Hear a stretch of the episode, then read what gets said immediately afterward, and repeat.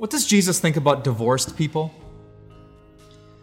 You don't have to guess the answer to that question because the Bible gives it. Maybe you've heard the story of when Jesus met with the woman at the well, who wasn't just in a bad marriage and she wasn't just divorced. She had been divorced so many times that if one more happened, she would have needed two hands to count them. Here's this multiple times divorced woman and the divine Lord sitting down at the well for a conversation. And you know what happens? Jesus is full of grace and truth. He's full of truth. He has something to say about divorce, about this woman's heart. He cares about her. He cares so much that even if it gets awkward, even if he has to, to ram this topic into the conversation, he, he needs to talk to her about divorce because he's full of truth. Divorce hurts people. Divorce never happens without sin. He wants to know what's in her heart that she keeps going from man to man and divorce to divorce. He's full of truth.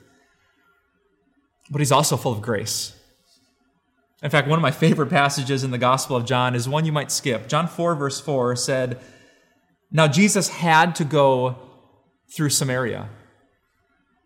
Any first century Jew would have read that and said, No, you, you could walk around Samaria. In fact, most of us do, but, but not Jesus. He had to. Why does the Bible say that? Because he had to let this divorced woman know that God was full of grace that being ostracized as a five time divorcee did not disqualify her from the grace of God. And maybe Jesus had to speak to you today for that same reason. Maybe this seems like a coincidence that, that you and I are talking right now, but maybe Jesus wanted to make so clear that even if you've been divorced twice, five times, God is full of grace. There is still love, there is forgiveness, there is a place at God's table with your Heavenly Father no matter what happened with your marriage. God so loved the world that he gave his only son. And guess who's in the world? Divorced people. You. So come to Jesus with your questions. And know this that whatever he says, it will be full of grace and truth. It will be full of incredible love for people just like you. Hey, friends, you may or may not know that Time of Grace Ministries is 100% donor supported. You know what that means? We wouldn't be here without you. At all. Thank you.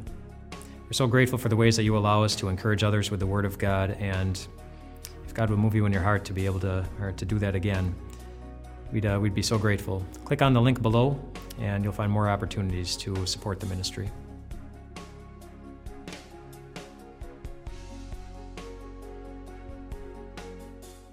Hey everyone, Pastor Mike here with Time of Grace. Thank you so much for checking out our podcast. And we'd love for this podcast to be a blessing to you in the days to come.